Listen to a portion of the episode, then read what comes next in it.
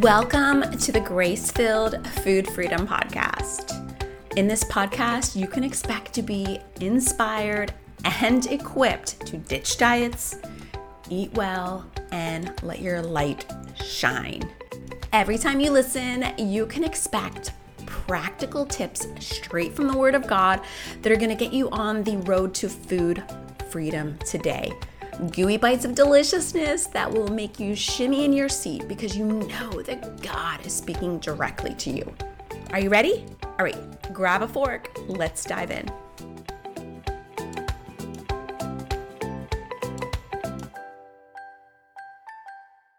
In this episode, we're going to talk about the three reasons why you can't stick to a diet and the three reasons why it feels like you just can't stop eating.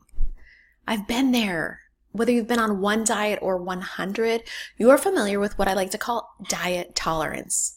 When you first start out on your first diet, you may have a fresh and exciting perspective of hope and your ability to change. But with each subsequent diet, your ability to stick to it becomes less and less and less, and you become less tolerant of the restrictions and the unrealistic expectations.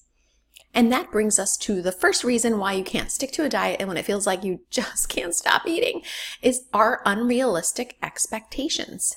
Diets expect us to change overnight, to go from A to Z. And as human beings, we don't change in sweeps, we change in stages.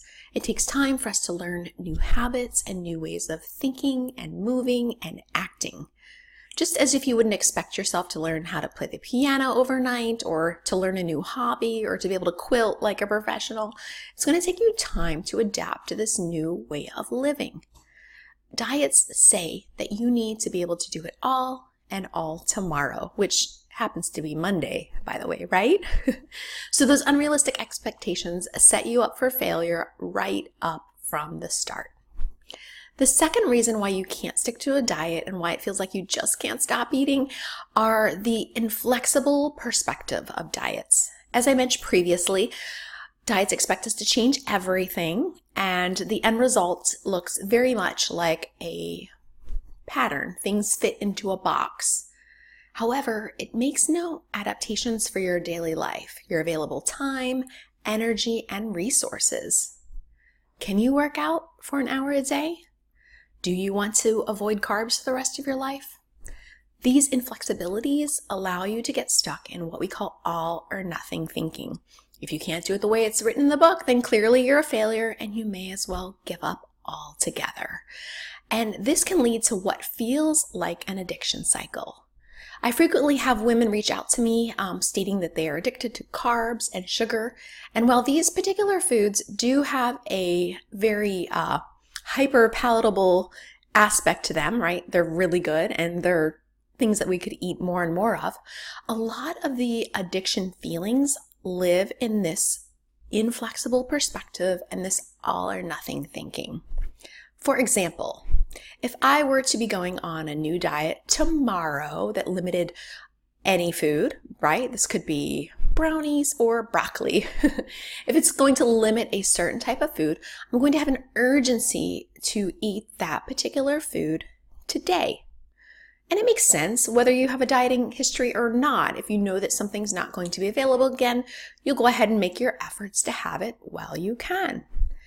And so I would go ahead and have that food, and there would be an immense amount of guilt because I knew I wasn't supposed to be eating it, right? And that guilt is answered by sort of throwing caution to the wind and eating more and more and more because tomorrow, definitely tomorrow, we are not going to eat any. And the next day plays around, maybe the afternoon rolls by, you've been good, quote unquote, all morning, and then you get a little bit of a weak moment. You're tired, baby's crying or the kids got home from school or work has been super stressful and you go for just one bite of something that you know is not on plan. You have that one bite and it tastes really good and you know you shouldn't be eating it. So you vow that tomorrow, yes, tomorrow will be the day that the self control fairy shows up and everything will be better. And so you do as any logical person would do. You eat as much of it as you can today for tomorrow you will be unable to eat it.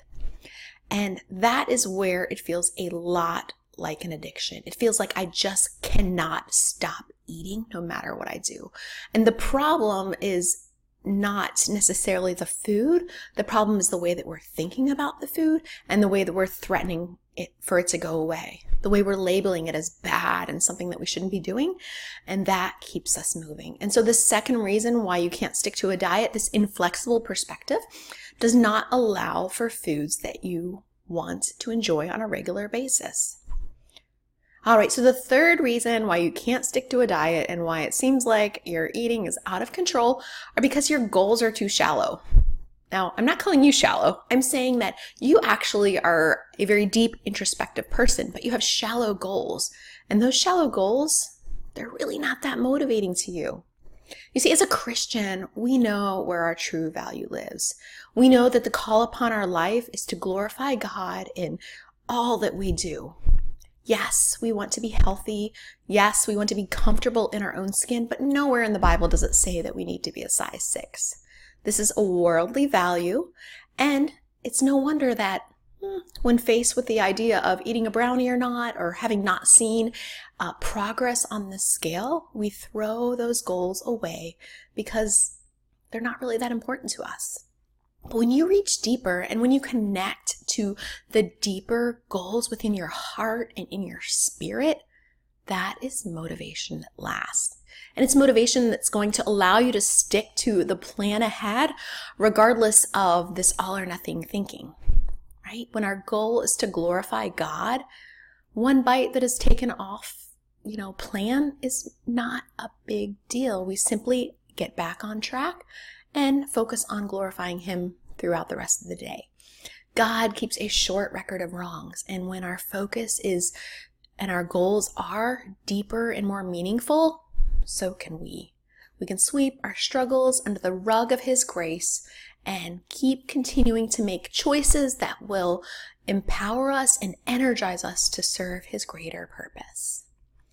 So it feels like you can't stop eating and you can't stick to your diet. Consider if you are dealing with unrealistic expectations, like this doesn't even fit into your life, right? It's not possible for you to change that quickly today. Um, if you're dealing with an inflexible perspective, there's no room for anything, it's all or nothing, in or out, that is going to set you up for some failure. And the third thing is that maybe your goals are a little too shallow and you need something deeper that really speaks to your spirit that motivates you day in and day out, regardless of what that scale says. Because when you bring the Lord into every area of your life, well, it changes everything. Oh, and P.S. If you're looking for an additional resource to help you get rid of those negative thoughts that lead to overeating, I've got the best resource for you.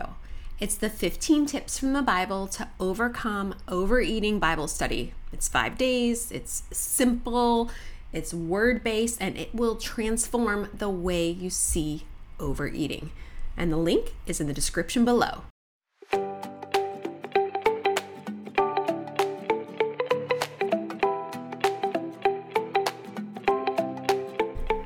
Well, it certainly was lovely to spend some time with you, sis. I hope that you're enjoying a taste of food freedom. Now, if you're looking for more of an entree, I'd love to officially invite you to my Platinum program. It's a six month, deep dive, start to finish program that is going to immerse you in God's Word and God's plan for food freedom. You can find out more at gracefilledplate.com forward slash platinum. And while you're there, be sure to get on the waiting list. It is the most fun, most practical, most productive time you'll probably ever spend on a waiting list. Be sure to check it out. I'll see you there.